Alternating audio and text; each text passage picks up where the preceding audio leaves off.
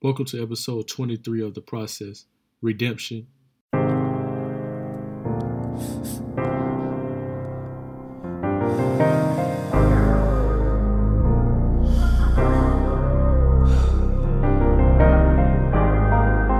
Thank you for being here with me today. I appreciate you for coming.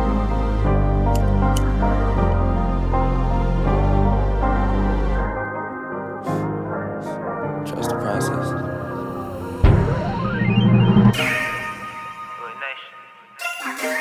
Hey, Everything for nigga. give you all of me. What if I give you all of me? I give you all of me, would I get all of you? If I told you I'm anointed, could you see the proof? Give my heart and soul for you when I'm inside the booth. Feel my love, feel my pain when I'm inside the booth. Would you switch a change on me if you knew the truth? Knowing I ain't the same person that was introduced. Thank the Lord, cause I don't look like what I've been through. Here's a letter to you. I'm back again. Jesus on that cross, I had to rise again. Time to get my blessings, time to get my blessings. I had to live my life, I had to learn my lessons. I had to keep that smile, but deep inside I'm stressing. Just trying to keep my spirits from that deep depression. It's time to tighten up. I put my pride down and pick that Bible up. Welcome to episode 23 of The Process. I am Quavon Taylor. I am Amonte Martin. Today we have Ms. BeKura Shabazz on the podcast. Welcome to the podcast, BeKura. Thank you. Uh, can you tell the listeners where you're from? Yes, I can. I am from Newport News, Virginia. Born and raised. Born and raised in Newport News, Virginia. Where, where is Newport News for, for those not familiar with Virginia and Hampton Roads area? Newport News is situated um, between Hampton and Norfolk. It's like right um, underneath Williamsburg, which people probably don't know about Williamsburg if they don't know about Newport News. But um, it's close to Norfolk. It's about 40 minutes from Virginia Beach, so I'm sure people are familiar with the Virginia Beach area. Norfolk, where the um, naval base is at, we're close there, right across the bridge. Right across the bridge. I spent a little time up there this summer in the 757. Uh, Yes, what, was it, what was it like going up there? Oh, for me, I had a I had a great childhood growing up in Newport News, but my generation was the last generation to experience what community is. And so if I'd known that I was gonna be the last of that generation, I think I would have probably um bottled some of it up to give to some of these children that are are coming up now with the the lack thereof. And we see the results of not having community in our communities. Um, you know, through mass incarceration, through broken homes, through um, crime, poverty, and things like that. So, um, but I had a I had a great childhood coming up. I was raised in a um, middle income family. It was just me, my mom, and my grandmother. Um, but my uh, mother always worked on military bases. My dad was military. My stepdad was military. So I kind of moved around a little bit but um, it was still downtown Newport News, so I wasn't um, sheltered from the elements. So I got some of some of the common sense, the School of Hard Knocks, and then I got regular school too. So so, so you were you are you from the east end of Newport News? yes, I am from the East End, 22nd and oh, For my generation and younger, what what was what is community? What do you mean when you say sense of community? community is when um, everybody in the neighborhood knows one another, and so they are looking out for one another. Um, you don't have to worry about your children um, doing children things, walking to the park, going to the community pools, going to the store. Everybody knew who- knew who everybody was, and so if the child got out of line before that child got home, that child was already chastised several times over. So, you know, um, it was the village um, definition. You know, um, it took a, it takes a village to raise a child, and that's what it was. The village raised us. Um, there were what we call OGs that that did do their business. Um, however, they didn't allow children to come out there and um, hustle and things like that. They gave them the game and sent them to school. So we had we had our own uh, um, security, if I could say, or policing, and we had um, family all throughout the neighborhood, and people were not afraid to say something. They didn't close their blinds or keep a closed mouth. You did something you weren't supposed to do. They was coming, and it was a beautiful thing. You're right. Um, immediately I thought about Aberdeen Garden and the Aberdeen Garden community there in um, in Hampton, Virginia.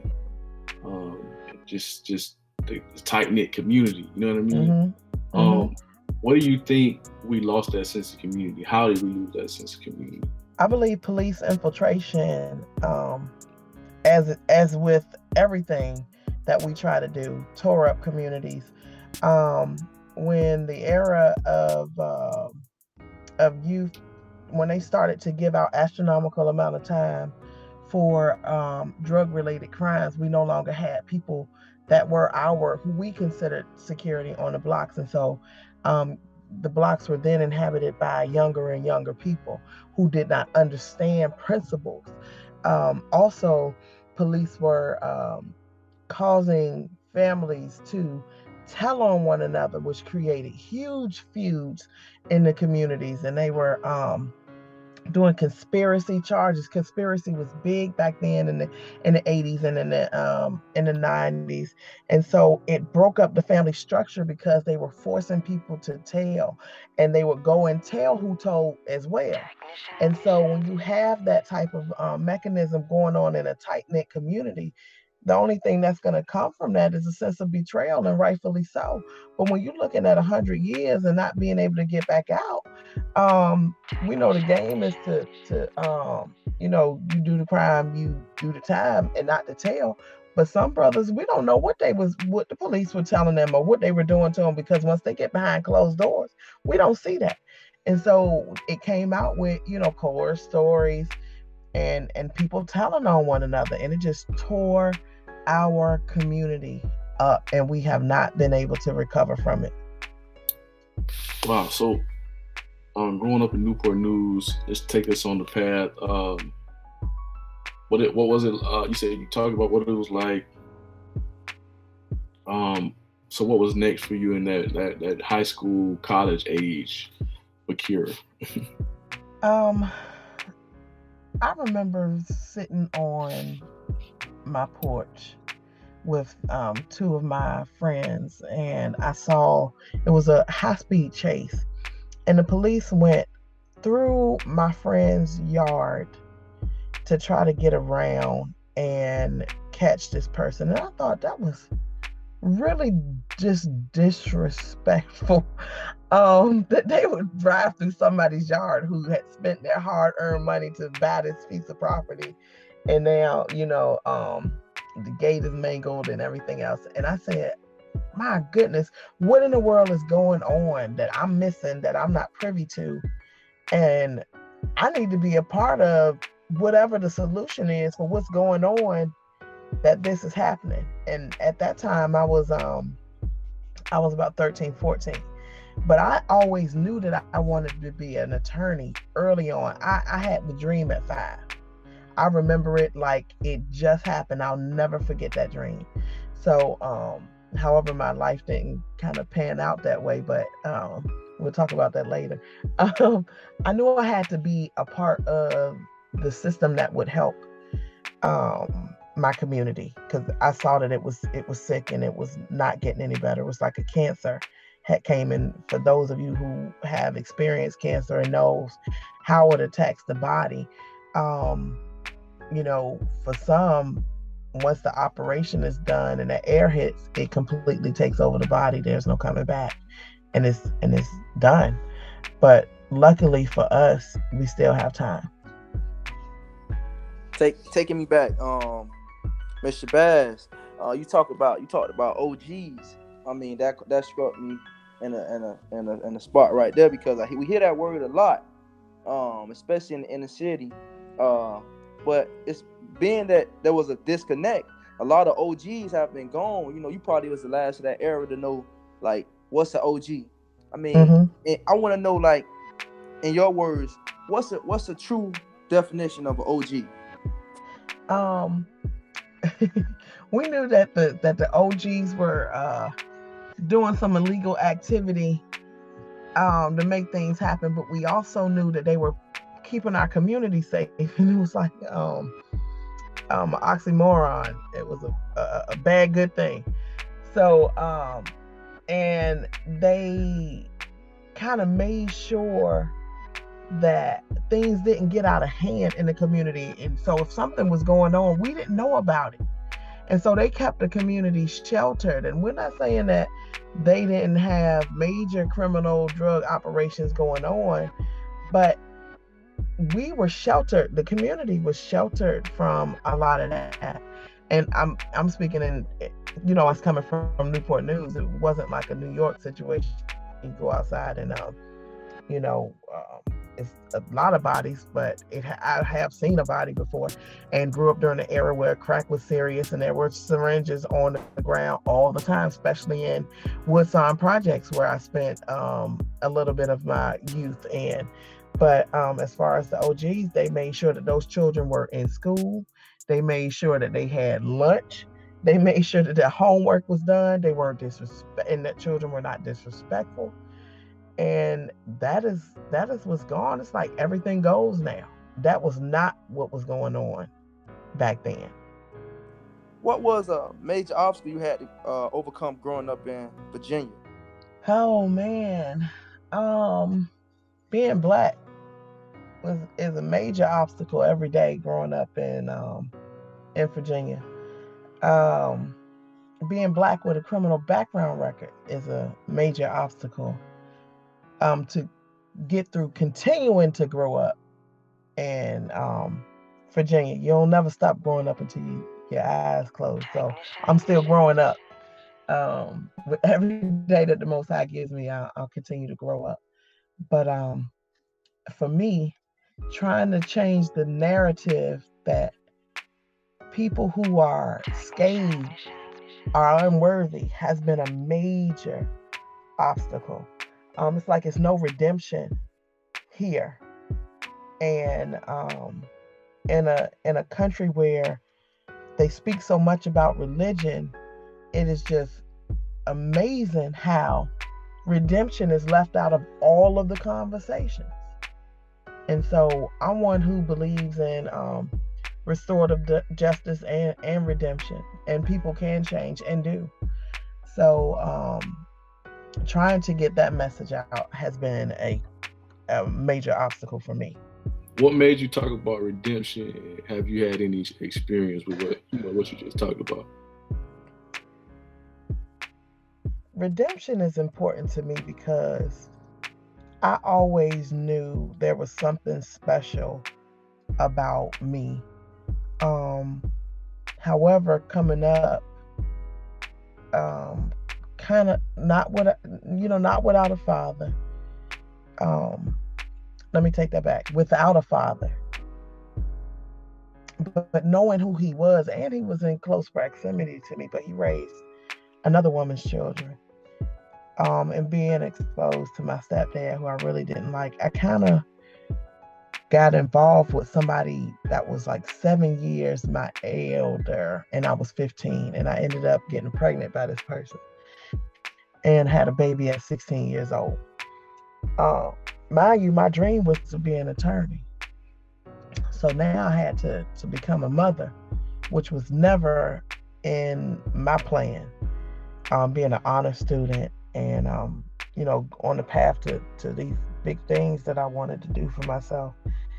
This road that I had to now go down just was something that was unfamiliar. So I had to learn how to navigate um, speeding up to 21, I ended up marrying that man, had another child, left him for because he was abusive, and um, he would not help me. So I ended up getting and meeting these Colombian guys who introduced me to white collar crime.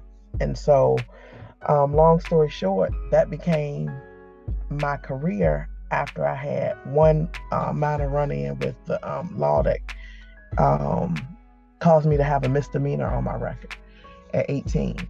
So um, I had to do something, and this white collar crime brought in a lot of money, a lot of money. And I promised my children they would never have to want for anything or feel indifferent um, or have to go through just being homeless or anything like that. So I did provide a, a very good life for my children, um, you know, being involved in white collar crimes. And um, luckily, I never got caught in the thick of that behavior, but I had a couple of run ins. But um, through those run ins, I had to learn the law because a smart criminal better know the law to what they're doing so they can be able to maneuver in the system, not manipulate, but maneuver through the system. And that is what um, uh, turned me down a different road that caused me to really have to know the law for myself. Then going to court and seeing, sitting in courtrooms and seeing what was happening to other people, something else turned in me. And I'm like, oh my goodness, I have to be able to start helping people to learn the law or at least know where you need to go to be able to help yourself in these situations because people were helpless. Even with an attorney, attorneys were getting over the system was straight raping people.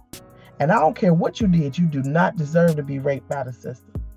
And so um, I started to learn the law, I started helping people. And um, that fast forward to now, um, it took me 20 years from the age of 18 to get out of all the little troubles that I had been in. I had my last court date about three months ago after trying to get out of the system for all of this time and trying to prove myself worthy to others because I've always been smart. But nobody wants to listen to people that come from my side of the tracks. People don't want to listen to people like me. And when I say like me, I'm saying that are going to really address the issue whether you like it or not. You know, I'm not here to make friends.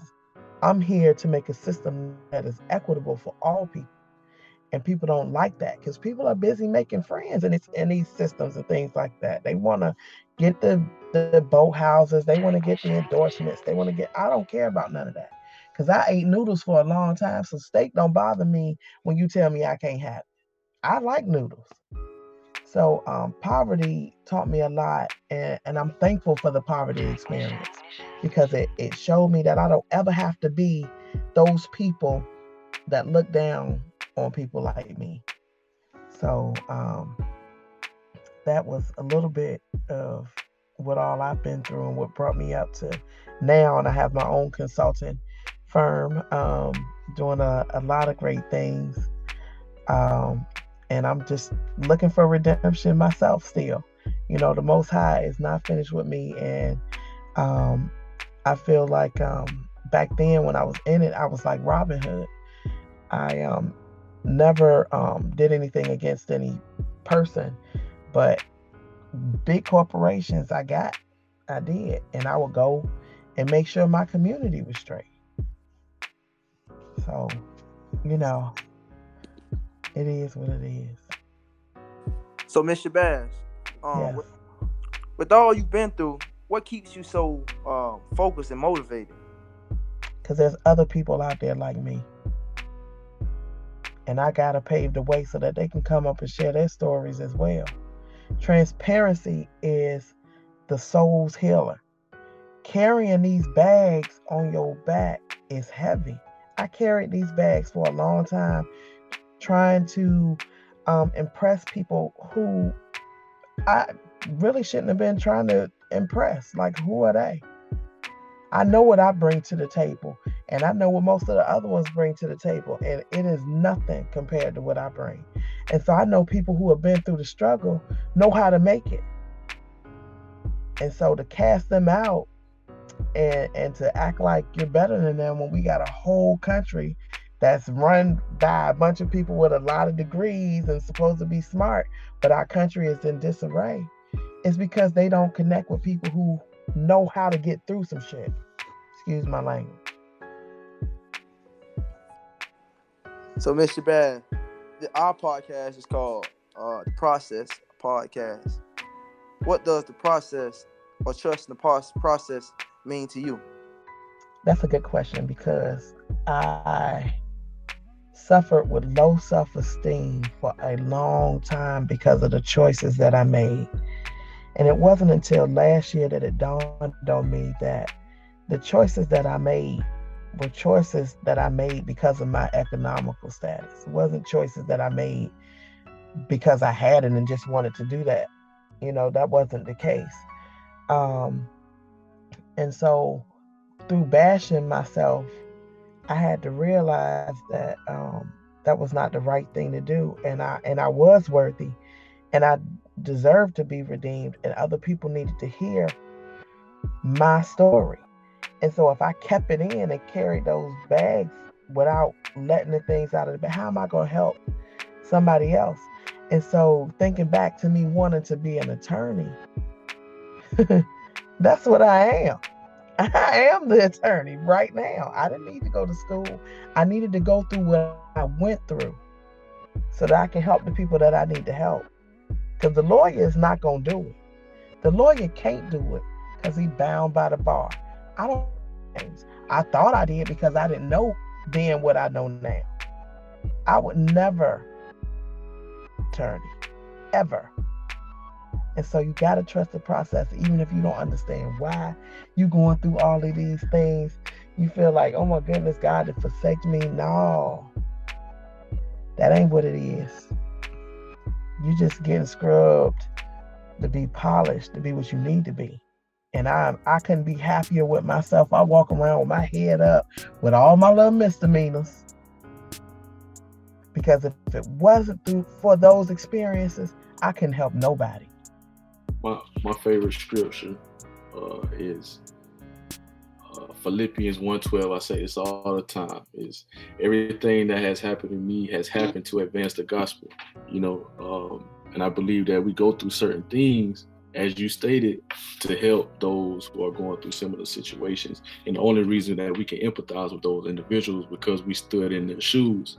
Mm-hmm. Um, what advice would you give to someone who, you know, may have misdemeanors, who's trying to reacclimate themselves to uh, quote unquote society, um, but they they they just can't they can't um, cope with that person in the mirror. Call me. um, um, you know, it took a long time for me to to to love myself after society had beat down who they said that I was. But when you create the definition for yourself, it don't matter what they say no more. You gotta trust and believe in your own self because if you don't, Nobody else is, and nor should they. So you got to be your biggest fan. You hit a lot of spots with me because you know I've been incarcerated as well myself. Uh, I was young, you know, had to make a way for myself, mm-hmm. and I understand. You know, I understand, and and through that process, you know, I was forced at 17, 18 years old to go to trial. You know, that was one of the scariest times of my life. I mean, right. going to trial. I mean, when the when the judge told me, you know, I'm offering you 30 years. If you uh lose this trial, you know I'm gonna give you a life sentence. And you know, I had to weigh that on my on my um on my brain. You know, 30 years, I'm gonna sign for 30 years right now, or you know, I'm gonna take it to trial and possibly catch a life sentence. You know mm-hmm. what I'm saying? Mm-hmm it was just something in me that you know I couldn't sign for 30 years. And you know, by the grace of God, you know, I went to trial, and you know, God brought me home. And you know, man, you just you just hit a spot with me. I mean, I I, I want to I mean I want to talk, but you know, I you, you touch me, you touch me, you touch me. I just want to let you know who I am a little bit, you know, and you know from that yeah. from, that, from that experience in my life, you know, uh, I've been straight and straight. Mm-hmm. Uh, after my situation, I came home. Um, I was able to go to college, go back to college, you know, uh, Tuskegee. I'm a junior. I had a couple stops, and you know, I'm keep I'm keeping it moving. I'm keeping it moving now. I'm, I'm in my junior year. You know, I got one more year left. You know, I mean, just hearing you talk, man, it's just motivation. That's, I mean, it is an it is an emotional thing. That that that system, um, I remember when I went in and I had to, I was in awaiting a bond and they, and I did, I was in there for 31 days. Um, and mind you, I'm the sole provider for, for my children. And, um, when I went in at the time, I, I had just had a baby not too long ago and I was still breastfeeding and they pulled my baby, um, from me and took me to the back and it was one of the most humiliating feelings ever and the fact that my baby had to um, be forced to um, you know not be breastfed anymore and basically go into um, eating regular food in that manner was inhumane. And then the things that i saw in the jail um, and i was in hampton roxbury I, I was in chesterfield and i went to um, Newport News, and then I, they transferred me to Hampton Roads Regional. And it is absolutely ridiculous. Um, and those places are not places for um, punishment. Uh, they are places for psychological mind control and manipulation.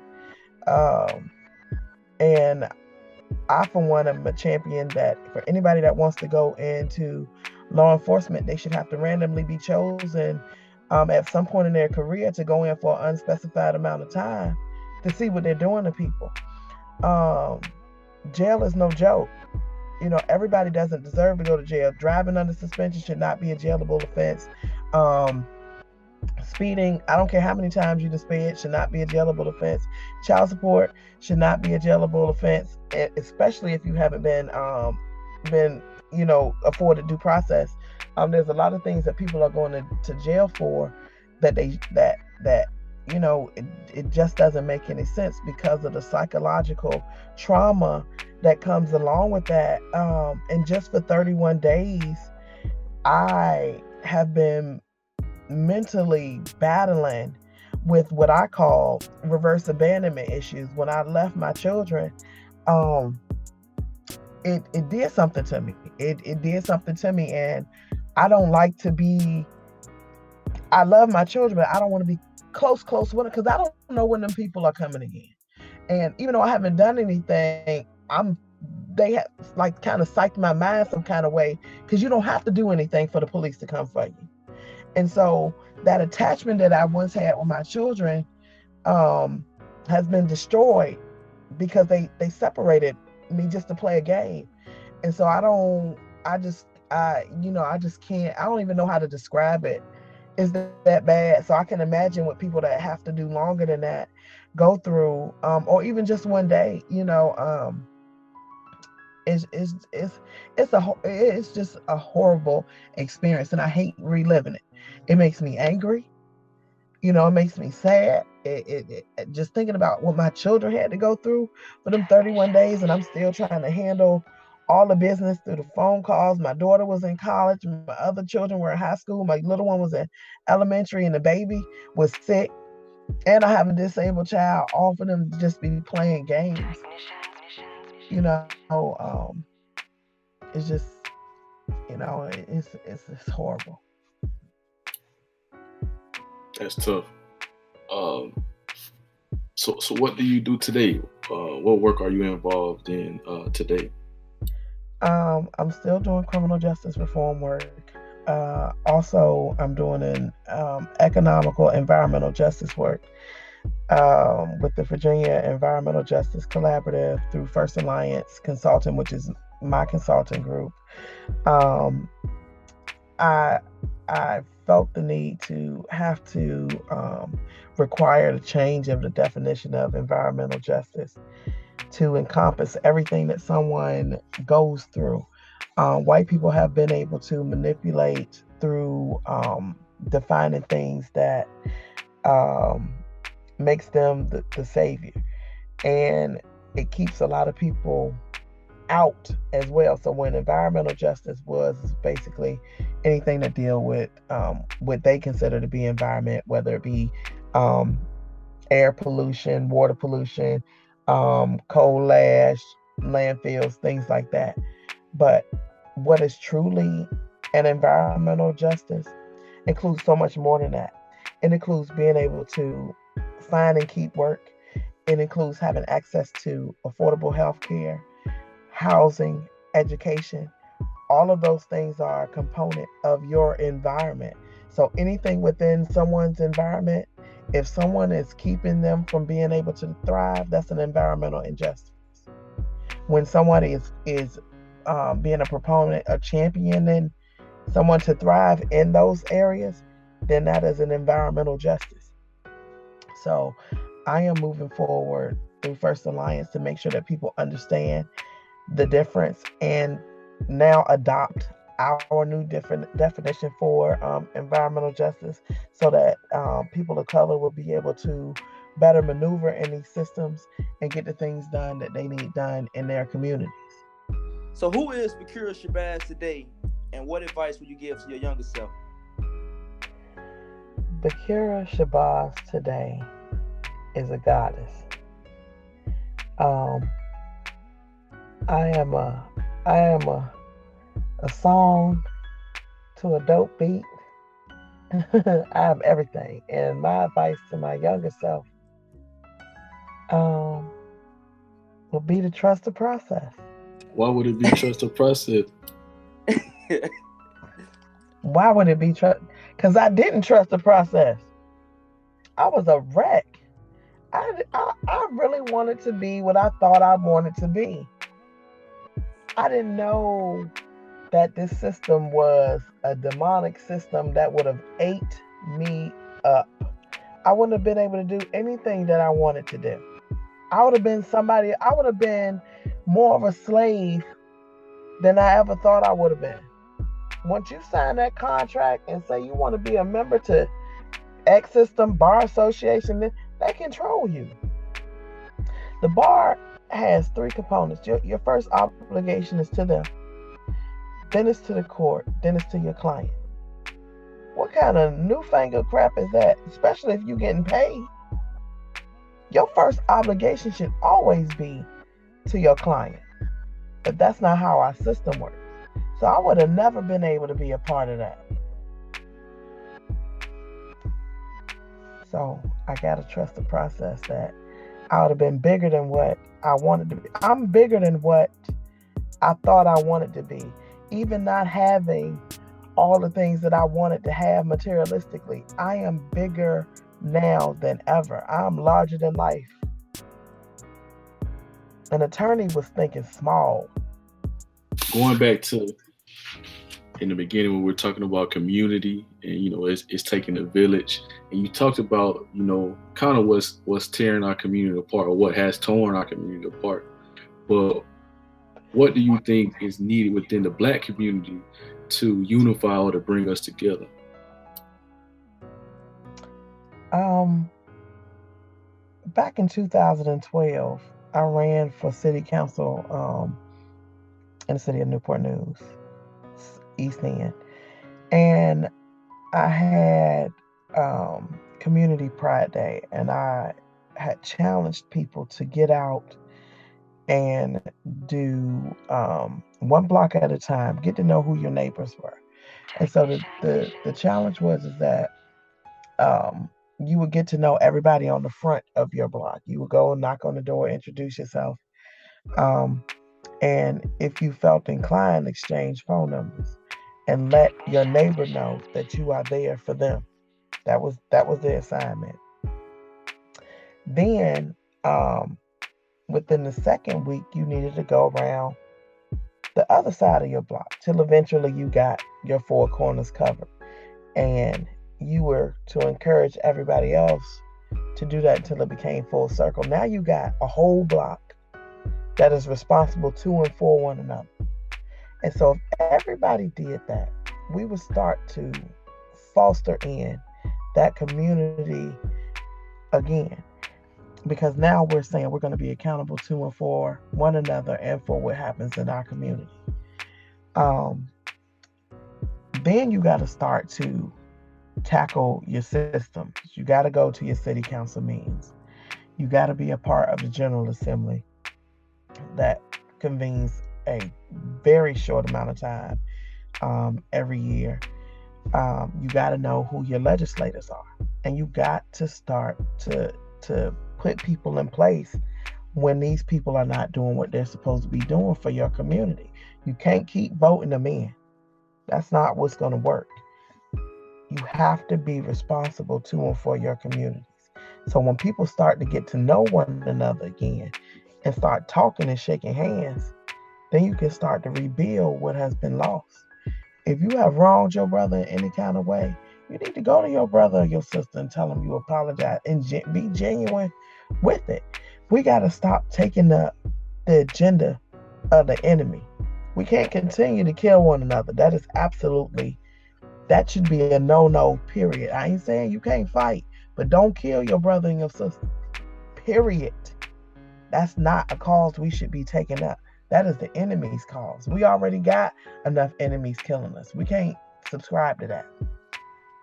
So we got to have also mechanisms that um, will heal and for places to go, people to go when there is a community dispute.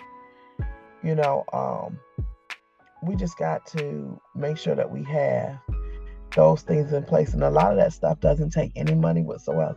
All it takes is a willing body. And we got to take the time to do that. Sometimes we can't go to the alley. Sometimes we can't go to wherever the next club is or whatever. We got to focus on our community. We got to put that first sometimes because it's our babies that's going to be in them streets, that's going to get riddled with bullets, and then you're going to be crying and wanting everybody to do something now because it's you. We got to take a proactive approach, not a reactive one, but a proactive one. And I think that will be the beginning of solving a lot of our problems. We got to learn to love again. We've been we've been destroyed mentally and we know this. And so being that we know this, knowing is half the battle, doing is the other half. So we got to start doing better. We got to be like we're not going to continue to let the powers that be continue to control our movements. We got to start loving one another again. So, Miss Shabazz, you talked about systems in your opinion, why is voting so important? I'm gonna tell you about voting. I'm gonna start with local local um, elections. Voting is important in local elections because that is the election where your vote actually does count. There is no electoral college. So how many ever votes that person get, that is who the winner is. That means that your vote gets tallied and gets counted. It doesn't go to somebody else and you're suggesting that you vote for such and such. Your vote is actually mattering in your local elections, be it Commonwealth Attorney, Clerk of Court, um, City Council, um, your your delegates, your board of supervisors, or whatever you may have in your jurisdiction, your vote actually counts. So you got to make sure that you're getting people in office that have the same values that you have. That's why it matters because if you do not get out and vote for those people and the wrong person gets in and starts making changes that are um, indifferent to what you believe in, then you stop until the next election. But there's also ways that you can move forward before the election, but we don't have that much time to be talking about that. But we do need to educate ourselves on processes such as um, breach of contract. Every office is a contracted office. If you don't do what you said that you was gonna do, that's a breach. That is grounds to get you up out of there. You cannot lie to the people and say you're gonna do this, this, that, and the third on your platform and get in there and do something else. That is a breach. And people don't know about that. We also need to be um um educated on impeachments when people get in the office and take advantage of the people. The Constitution says in the beginning, we the people. Most people think the highest office of government is the president. It's not. We the people is the highest office of the president, uh, uh, highest office of government, because it is us who decides everything. And so if we want something gone, we got the right to get it gone. If we don't, then we keep it. But when we don't act, that's when your representatives act for you. You're high when you when you cast your ballot, you're saying, "Hey, I want you to act in my best interest." So we got to make sure that they're acting in our best interest. If they don't, that's breach. We want them out of there. Now, federal elections is something different. I'm mad as I don't know what about federal elections because we have an electoral college. And so what that means is that when you cast your ballot, you cast a ballot for another person to to, to um, vote in the way that the majority of the population is saying we want you to vote. But what people don't know is that that person still maintains their right to vote in whichever way they want to. So even if you have 100 people that say vote for blue, if he don't want to work for vote for blue, he got a right to vote for red, and there's no consequences behind that.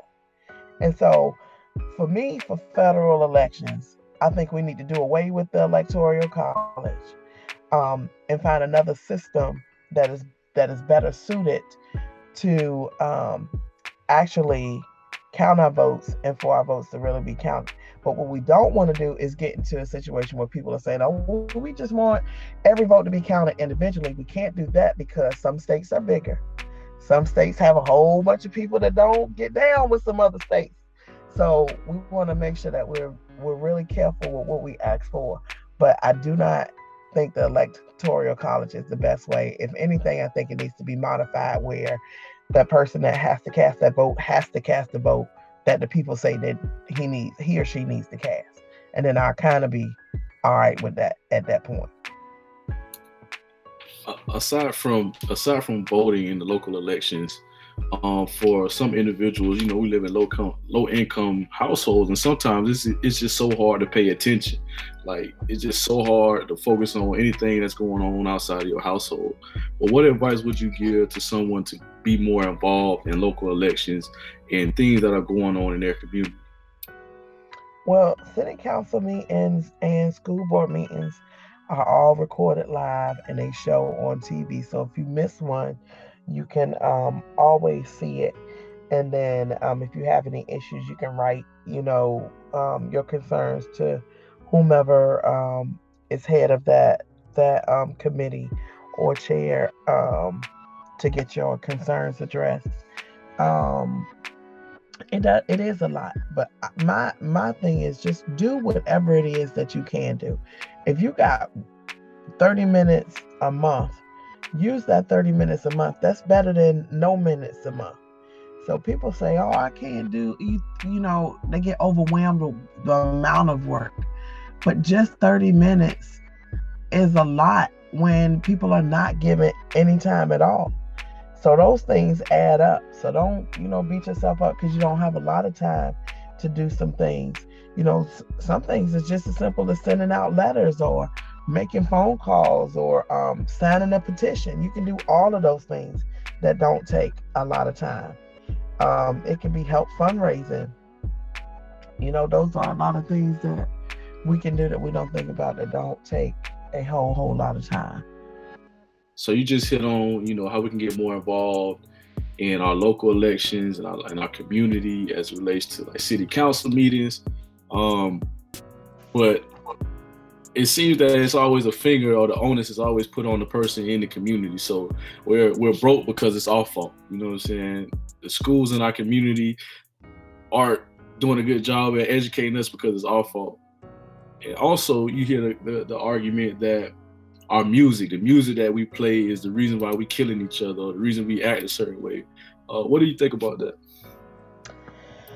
Um, I think I I I, I toggle back and forth with that question. Um, but as I listen to some of the rap, um, and I'm not talking about the the entertainment. I think entertainment rap where they're saying that they did this, that, and the third, and they didn't, is absolutely ridiculous, and and they need to get out of here because um, it's a lie. And um, you have children that want to follow in the footsteps, not knowing that it's a lie. But when you listen to people who actually been through some situations and did some of these things and and and backs were up against the wall. I say Boosie for one. Um, you know, it's their freedom of expression and and and, and even though I can't relate to um a lot of the things, I can feel his pain. I've I've been one of the women. I've sold drugs. I've done some of all of that stuff. Um, but from a man's point of view and having to go through those things, um, to bar them from that freedom of expression, I don't want to do. It's art, um, and it's beautiful. Uh, I just think that we have to make sure that we are responsible with our children and, and explain to them the difference between entertainment and real life. Because the rappers that lived this life and went through this, it was not entertainment. And you don't hear them rapping about it like it was the best thing in the world. It was it was what they had to do to get by in those situations. We, you know, want to place blame on the music, but what are we telling our children? When you had the music raising your child, then I guess you would want to place blame on somebody other than yourself. But I think people should be embracing that art of music and sitting down with their children and discussing what they're listening to. Open up your open up their minds to to different concepts, to different situations, to different experiences, to different feelings about what other people have went through. That is what humanity is all about. To shut out rap would be to shut out a part of humanity. I can't subscribe to that. And I also can't subscribe to blaming music because if we're to blame rap, we got R&B out there too. Why our children ain't out there loving on one another? So, um, for me, it comes from the home. You know, I can't place blame on somebody else that don't know my children, has no interaction besides when they turn a knob and the music come out. If your children acting out, it's because of some other things. So, what does it mean to be a freedom fighter? um, for me, I remember when I first got that put on my license plate, and this this young lady um, who was kind of rough around the edges, who I love to death. Um, she that's what she called me, and, and up until this day, when she sees me, she knows my name is BeKura, but she's like, you are gonna be freedom fighter forever. Um, because I see you out here and you you hold no bars. So she calls me freedom fighter. For me, what that means is is to be willing to be the sacrifice um, in pursuit of justice by any means necessary. I remember watching um, the documentary on Winnie Mandela, who is my greatest heroine. I love her with all of the fabric of my being. And I watched her moves, and she was um, freedom to me personified. Um, she did whatever whatever she felt necessary to push the agenda. Now, some may argue that some of the methods she took were not in the best interest, but we also got to understand that um, all war is fair. So if there's somebody that is um, going to implicate the movement, they got to go whether they eight or eighty, and that's that's just real. And I I honestly believe that. To me, it means being an ultimate sacrifice pushing for justice by any means necessary. How could I be a freedom fighter? You got to understand what that means. That means you're not going to be invited to the table. That means you just show up at the table.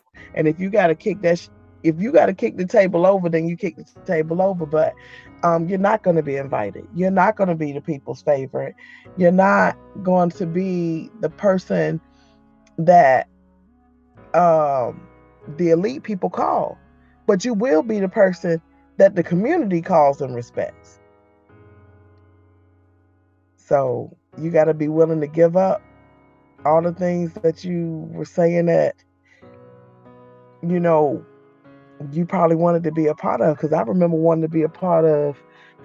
Um, I, I used to go to the to the to all these like little functions with with Congress and I was taking pictures with, you know, delegates and congressmen and big wigs and things like that. And I was like, okay, I made it. But I hadn't. And so those are the things that, you know, most people feel like they need to move further. Those are the things you're going to have to sacrifice. But I still show up. they're going to see one day that my services are beyond priceless. You were saying you got in those those those places with the big wigs, and you thought you had made it. But usually, some people when they get in those places, they become silent. And one thing, one quote that stands out to me is uh, Martin Luther King, when he said, "Our lives begin to end the day we begin to be silent about the things that matter." So, how did how do you find your voice within those spaces when you feel like you've arrived? Um, when I got into the professional um, space of activism, it was different. But I've always had the same client base, which was the community. So this has never been about me. It has always been about the people. And so those things didn't deter me. And those and and that's me moving the way I did actually got me ousted as well. I was a liability to these systems because when something doesn't work to me, as you've seen, I say it. I'm not gonna sit here and do 4,000 conference calls all day when we got people out here dying of hunger. Why are we doing this? And they don't like that. And so quickly, I, I learned that that was not the place for me. And other people learned that too. I, th- I think that people thought that um, I was to be able to be broken. Uh, they, I felt like they brought in the little ghetto girl from downtown Newport News as a token, and that they were to be able to change who I am. I ain't changing. I cannot change. What programs and initiatives do you think should be in place for the youth to help them see a better way? Well, for me, um, I don't feel like you can start necessarily with the youth. You need to start with the parents. And the reason why I say that because if you if you if you bring the youth up and leave their parents, that's going to create a system of chaos because then the youth is going to feel like that they have outgrown their parents. And we can't have a system where you feel like they can be disrespectful because they know more or have done more or feel like they've seen more. So you got to get the parents first. And then you bring in the whole family unit. And so when there is a child that is acting out, um, we want to start with what's going on with, with the house and what's going on with the mom, dad, you know, whatever. What can, what can I do whether it be mentoring or coming in and helping them, you know, some of the times they may be struggling, you know, within a relationship, arguing a lot around a child or whatever. Um, so we have to to to be able to be um, family minded when we are um, seeking after the children, because we got to keep in mind that no matter what we give a child, a child is still a child, and so if we give them too much power, that's a bad thing. So we want to be balanced. So um, if we're going to work with the children, we got to make sure that we're not leaving out the mom and dad or whomever is the guardian of the child. Are there any lasting words you want to leave with the listeners? Um, just to, just to, um, I got something that I want to say that we didn't even address yeah. And um, this is for people that are, are dealing with addiction. Um, you know, we didn't re- we didn't get to touch on brown mental health, which is totally different from um, white mental health. Uh, but we I've, I've seen an epidemic of of people children being addicted to drugs and it's and it's breaking um my heart and I'm just I just want to make a, a plea that um that they dig deep inside themselves and, and try to find whatever self they got left to um, hold on to and to kick those habits because that thing that was brought into our communities to take over is is what's still taking over our minds and our families and um, I'm just needing them to to try to reach out for some help, some kind of way to get over that addiction. And um, I'm always here and available. Um, have somebody that's going through that right now, and I just, you know, it's just it just pains me. So where could you know our listeners find you? You know, if they need advice or want to talk about anything that you talked about on the podcast. I am on Facebook. Um, BeKura Walia Shabazz Branch. I am on Instagram at one, the number one, First Alliance. And um, my email address is First Alliance Consulting at gmail.com. This concludes episode 23 of The Process. Be sure to follow us on Instagram, Facebook, and Twitter, and to like us on iTunes and SoundCloud. Thank you.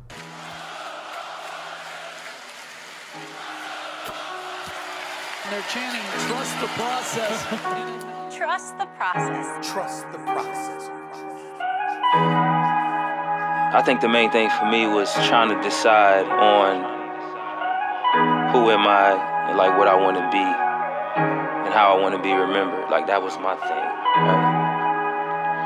You know, oftentimes I think about like my legacy and like the mark that I want to leave, not only on the industry but the effect that I want to leave on people being a whole human being, going through my obstacles, going through the things that I'm going through, and not to only broadcast these things, but for it to inspire change.